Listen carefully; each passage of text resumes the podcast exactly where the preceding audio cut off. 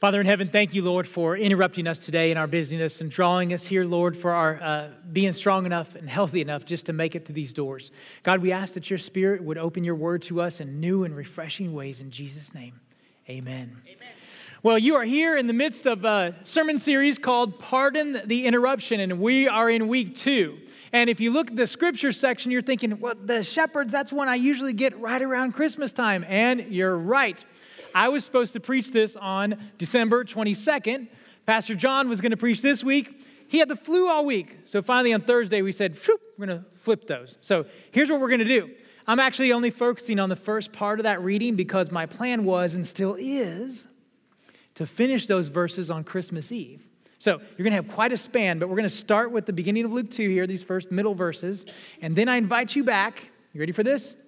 10 p.m. on Christmas Eve trying to draw to that service, right? So drink some coffee, come back, and hear the rest then. So we're starting. If you want to follow along, outline is in your bulletin. You can open the YouVersion app, click on your location, and it'll pop up the sermon with all the answers in there as well. So, question for you What do you do when life gets challenging? What do you do when life gets challenging for you? Because you know it does, it will, it has been, it's going to happen again. There's an Italian gentleman, older gentleman, who was living alone, widowed. His son Vincent used to live with him, but Vincent uh, was in prison now. And so it was wintertime, and he was planning ahead. You know, the older guy was thinking, you know what, I, I really want to plant my tomato garden again this spring. And I need to get out there and kind of loosen up the soil and do some digging. But he realized that he was just getting so old that his fingers were hurting, you know, his, his elbows, his, uh, he didn't think he had enough strength to dig up that backyard. He was really despondent, really sad. Like, what am I going to do? He's like, well, you know what? Vinny used to always help me. I'm going to write him a letter. So he wrote him a letter in prison. And it says, Dear Vinny, I'm getting older. I miss you and I miss your help. I don't think I'll be able to actually dig the backyard up and get it tilled and ready to plant my tomatoes. I really miss you and I'm sad. Love, Papa. So Vinny thought, well, what can I do? You know, I'm going to go ahead and write him a letter back. So he says, Dear Papa, I'm sorry I can't be there in person to help you, but I warn you, no matter what you do, don't dig up the backyard because the bodies are there. So, about 4 a.m. the next morning, there's a slew of FBI and local police officers that are in this guy's backyard with tractors and backhoes. They're digging the whole thing up. And just before lunchtime, they come in and they say, Sir, we are so sorry. We found nothing in your backyard. Sorry to disturb you. And about 4 o'clock that same day, he goes and checks the mailbox and gets another letter. He says, Dear Papa, I knew I couldn't be there in person, so I did the best thing I could to help. Hope you enjoy. Now, that was pretty creative, right? When life gets challenging, you do what you can do. And a lot of times when we get those challenges, they come to us, we are taught in our society to pull yourself up by your bootstraps. You are going to fix this yourself. The first thing when you get a challenge, usually you look inside. How can I fix this?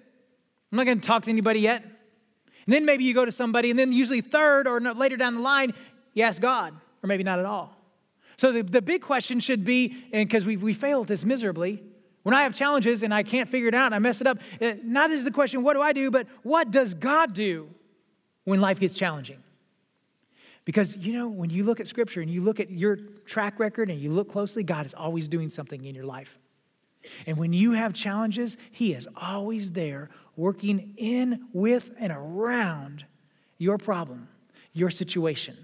And it's either do we recognize it, do we rely on Him, do we let that happen, or do we not? What, what does God do when your life gets challenging? Here's what He does. Since we're talking about pardon the interruption, He startles you with an interruption. He startles you with an interruption. And I know there's a reason I'm preaching this week instead of in three weeks, because guess what happened this week? I had a major interruption. Thursdays. Thursdays, in case you didn't know it, are my day off. So I work on Sundays, right? Sometimes on Saturdays, you name it. So Thursdays, that, that day, it's like, this is my Sabbath rest. This is where I take a break uh, from society, hopefully, just a little bit. You know, I cut off the technology for a while. And so this is what Thursdays usually look like. Family gets up at 5:50. I get up with them, uh, get some coffee, go have my Jesus time, just wonderful time with the Lord, prayer, read, read you, know, you name it. Then I come out, I tell them bye. And this particular Thursday, then I went out to work out, start rowing. And then I get in the shower. And all of a sudden, my, my watch is vibrating. Figure out, like, what's this? And it's my, like my son Andy. Like, high schoolers never call. They maybe text, but they, he called and he left a message oh, this is out of the ordinary, extraordinary. And then his mom texts this, that. So turns out Andy had stomach ache. And they think it could be his appendix, right?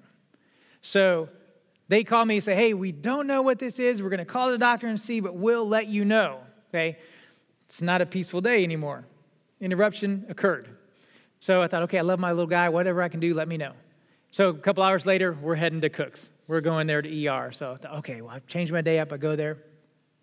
And a little while later, turns out after he gets a sonogram, we find out he's not pregnant, but the sonogram tells us that he does have a problem with his appendix going to be taken out, you know, and, and, and the lady, I love it because she comes, the nurses, see, by law this day, it's crazy, crazy day and age we live, they can't, can't tell him that he needs to get surgery. The doctor has to come in and officially tell him. But she's like, hey, go ahead and start taking your stuff off. Here's a robe, and don't make any plans for tonight. Like, uh, I said, does that mean he's having it? Well, I can't say anything, but don't mean I'm like, okay? So that's how it goes. So anyway, fast forward, surgery that evening. About nine o'clock, he's rolling in there, eight to nine o'clock. He's in the recovery room, and you know he's on these drugs. And we told him, we said, hey, you've never been under. This is going to be like honesty, truth serum, gas. And so we said, instead of busting yourself out, tell us, just be thinking about your brother. And we want to know everything about Nathan that you can tell us. He didn't say anything about Nathan. Like, oh man, it didn't work. So, anyway, Nathan must be such a good guy. There's nothing to share. So, this is what happened. We're all around there. It's, it's, it's mom, dad, stepdad, stepmom. There's a four of us around his bed. And at some point, after, you know, you can just see his heart, and he's like, I just want to tell you guys, thank you so much for being here. like, you're our kid, right? He's like, thank you. He's like, I feel so loved. I just so appreciate y'all being there. And I thought with the four of us standing around there, I thought there would be nothing nothing that would ever make us do that except a startling interruption from God. We were able, in that snapshot of a moment, to all be around Andy and let him know how much we love him and him to share that back. And you know, God does allow things to happen sometimes that maybe we don't have in our plans at all. That was not planned on Thursday. That was a startling interruption. And you know, God does that all the time. He does that all the time in your life. You have plans, and they're probably good plans. They're good plans. You're going to do something for somebody. You're so, they're good. And yet God says, slow down there. I am sending an interruption. So he does this in our text today, in Luke chapter 2. And here's the first verse, verse 8. Luke writes, And there were shepherds living out in the fields nearby, keeping watch over the flocks at night. Some of you may have heard this hundreds of times. If you've been to Christmas Eve services, if you've watched Charlie Brown, if, no matter, if you have this verse in your head, you're like, oh, I've heard this so many times. But do you ever get tired of your kids saying, I love you? Do you ever wish your spouse would come home and, and not tell you they love you? No, you love hearing that, right? Well, same thing with this. This is a good thing for us to hear again. So when it says that there were shepherds living out in the fields nearby, nearby what? Well, the verses before just tell us that there's this baby named Jesus. He was born in Bethlehem in a little manger. And so nearby in Bethlehem are these shepherds. And so I got some pictures here for you to kind of get an idea of what it looks like to be nearby where Jesus is nearby in Bethlehem. So this these are the hills, one of the hills outside of modern day Bethlehem. Notice what you don't see. You don't see the big piney woods of East Texas with the soft ground with all those pines you could just sleep on like a baby. You don't see any shade trees. You see a lot of rough, rocky terrain, and some of the rocks are so big you can't tell if it's a sheep or a rock there. This is where these shepherds found themselves. And to just add on to that, this next one will show you kind of how far out they were. Right? Those houses close there look like they're pretty new, so they probably weren't there. But you got the city up there on that hill, and then way out in the distance, you have the shepherds and their flocks. And so it says that they were keeping watch nearby, nearby at night. And listen what happens. An angel of the Lord appeared to them, and the glory of the Lord shone around them, and they were terrified. well, yeah, wouldn't you be? You're out there in this peaceful place, a little rocky. Maybe you're, you're having a trouble getting a place for your back as you're trying to sleep against this rock. And an angel appeared to them, and they were terrified. Why? They most likely did not expect it. In fact, let me just tell you uh, about this lowly class of shepherds. You know, in this day and age, we go out to Wyoming and we're in Johnson County where we go, this is sheep country. All sorts of shepherds out there. These, these guys, they drive these 350 big old dually, you know, Ford pickups, $70,000, $80,000 trucks, and they're, they're doing it. I mean, these sheep must be getting some serious wool out there in Wyoming. But anyway, uh, these guys, they're pretty good characters from what you see. They're pretty, they're doing well. But the shepherds back in Jesus' time, a whole different ballgame. Okay, just the class of where they lived. If you were a shepherd back then, right, most people lived in town with people. You live out of the town with animals. You didn't see any showers there. If you're a shepherd, you're nomadic.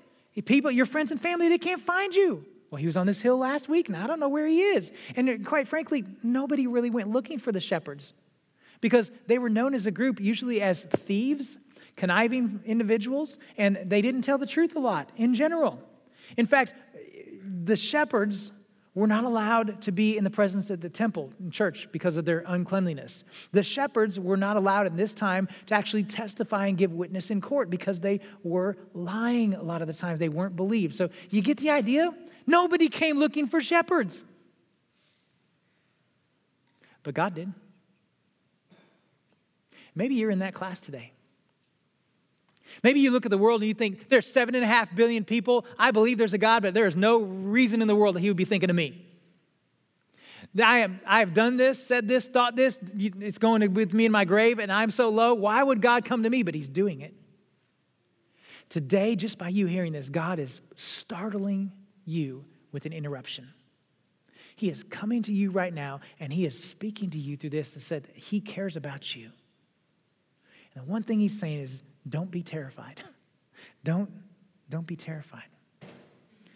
Now, an angel, an angel, we know in Scripture, is a messenger of God. So when we see angels come up, usually people are terrified because this thing, a, mes- a, spiritual being created by God to do his work and to be his messenger, is coming on the scene. We usually have two main angels that we get named in the Bible. We have Michael, who's the archangel Michael, and usually he's bringing some fire and swords. And like, if Michael's coming, you better get your swords on. If Gabriel's coming, he came a lot in Jesus, you know, birth scenes. He's usually bringing some good news. Okay, so you got an angel here bringing some, some amazing things. Say, don't be, don't be terrified. Now, why? Why can they not be terrified, or how could they, that even be possible? Here's, here's why. Because God, when He interrupts, He usually interrupts bad news with good news. And here's how we know this think about these shepherds. How I explain their existence to you, do you think they usually receive bad news or good news? Bad news. People don't like them. They can't be a part of. No one's coming to tell them anything. And there's, they're up all night long and all day trying to just protect their sheep from all these predator animals that are out there. You name it, wolves, you name it. And they get bad news quite often. Maybe you do too. But God, God interrupts bad news with good news. He always does. Look at this next verse. It says, But the angel, okay, the angel said to them, Do not be afraid. I bring you good news that will cause great joy for all people. So notice the first thing the angel says God knows that, hey, when you go down there, you're gonna have this great news to tell about Jesus, but the first thing you better say to them is, Hey, don't be afraid. And this happens all over in the Bible. Jeremiah, Ezekiel, they see angels, but oh, afraid. You would too. I don't know if I should say this in church, but I'm thinking they were so terrified. My grandpa used to say, they probably filled their britches, right? Bad news. They are scared. Its angel says, Don't be afraid. Do you know God knows you so well that when you get an interruption, when you get startled, you have one plan going and you got all this stuff, and all of a sudden you're like, No, I got this phone call. I can't believe that. I got this diagnosis. I just thought, well, what happened here? Do you know that God knows you're scared immediately? That's, that's like our go to feeling. Don't be afraid. Why is that? Because our plan has been interrupted. What, the security that we thought we had built around us has been interrupted. And God is saying, I have this. I'm interrupting you for a reason. I'm allowing this to happen. Don't be afraid. In fact, when you look in Scripture, over 150 times in the Bible, over 150 times, this, this command, imperative, is don't be afraid. So if you're afraid, you're not different. You're not alone. You're not odd. You're not weird. You're a child of God. And He knows that those that He comes to sometimes can be afraid. So he said, Don't be afraid. And why is this? Because I bring you good news that will be a cause. So, this good news is going to cause something, it's going to do something. It's going to bring great joy to all people. Do you know I thoroughly studied the Greek? And the word all in Greek means all. It really does. All people. Do we live that way, my friends? It's just for me, my family, my church. Am I going to invite anybody to the Blue Christmas tomorrow night? Am I going to invite anybody to the Nativity? Who has God put on my mind for this? This is for all people. If you're here today and you're not a Jesus follower, you're not a believer, this is for you. God didn't come and segment this out, He came to the shepherds. This is for all people, and it's good news. Now, I want to focus on this bad news, good news for a second. The world usually gives us bad news, right? How many of you like get your news from here? So, you younger folks, uh, we used to get our news back in the days from something called a newspaper. Newspaper, right? News on paper. So, we used to get newspaper, and now we get most of our stuff on here. And when you normally open this, is it good news or bad news? Yeah, it usually, I mean, they say good news doesn't sell. I beg to differ. People are hurting, they need good news. But a lot of times it's like bad news. You're reading bad news, bad news. In fact, someone once said, you know, when you're looking down, you see bad news. If you need good news, you look up. We spend most of our life like this when we should be like that. And God brings good news. And it's, it's, it's not anything complicated, but it's so elusive at times. Because think about it our world, and you talk to people who don't know Jesus, they know something's wrong. Our world knows there's problems. That's why we try to fix it with all sorts of things, with politics, with you know, uh, medicine, you name it. And some things work for a while. They work for a while. But there are all sorts of different teachings that people will put out there and say, well, you know what? I don't believe in Jesus, but I have this teaching that will help bring you good news. Here's just a few of them. One of them is atheism, okay? This is one of those on the rise, atheism. It's the idea that there's no God, there's no purpose, there's no uh, soul, there's nothing after you die, there's just nothing. Is that good news or bad news? Yeah, you don't have to answer. That's like, duh. Yeah, bad news. Then there's something called deism. Okay, deism, these are words we don't use, but it's things that we think. It's how we think and how we, we process. Sometimes people process our culture. Deism, is, you might recognize this, is basically, you know, God is far away. There may be a God, but he's far away. He's like a deadbeat dad, like a deadbeat uh, landlord. You know, you really can't contact him, and he doesn't really have a lot of care for you. He just kind of puts you up, wound you, and then you go, and hopefully things go well. And then there's something called pantheism. This is more like the Star Wars Force thing, pantheism, where like basically there's this spirit and there's a good part of the spirit, there's an evil spirit that kind of rules everything, and this spirit is in everything and in you, and it's in the trees, and you name it, and hopefully you find your path uh, as you focus on that.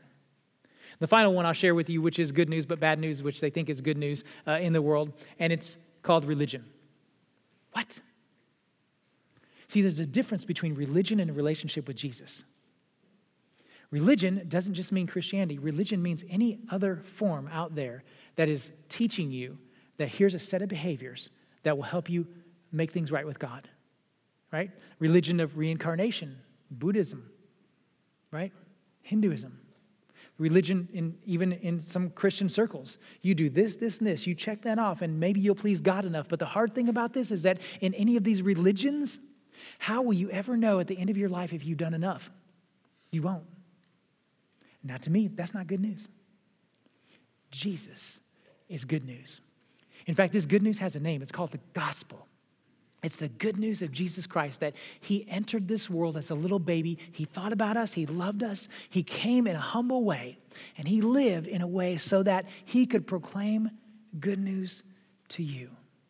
And here's that good news that God interrupts chaos with peace.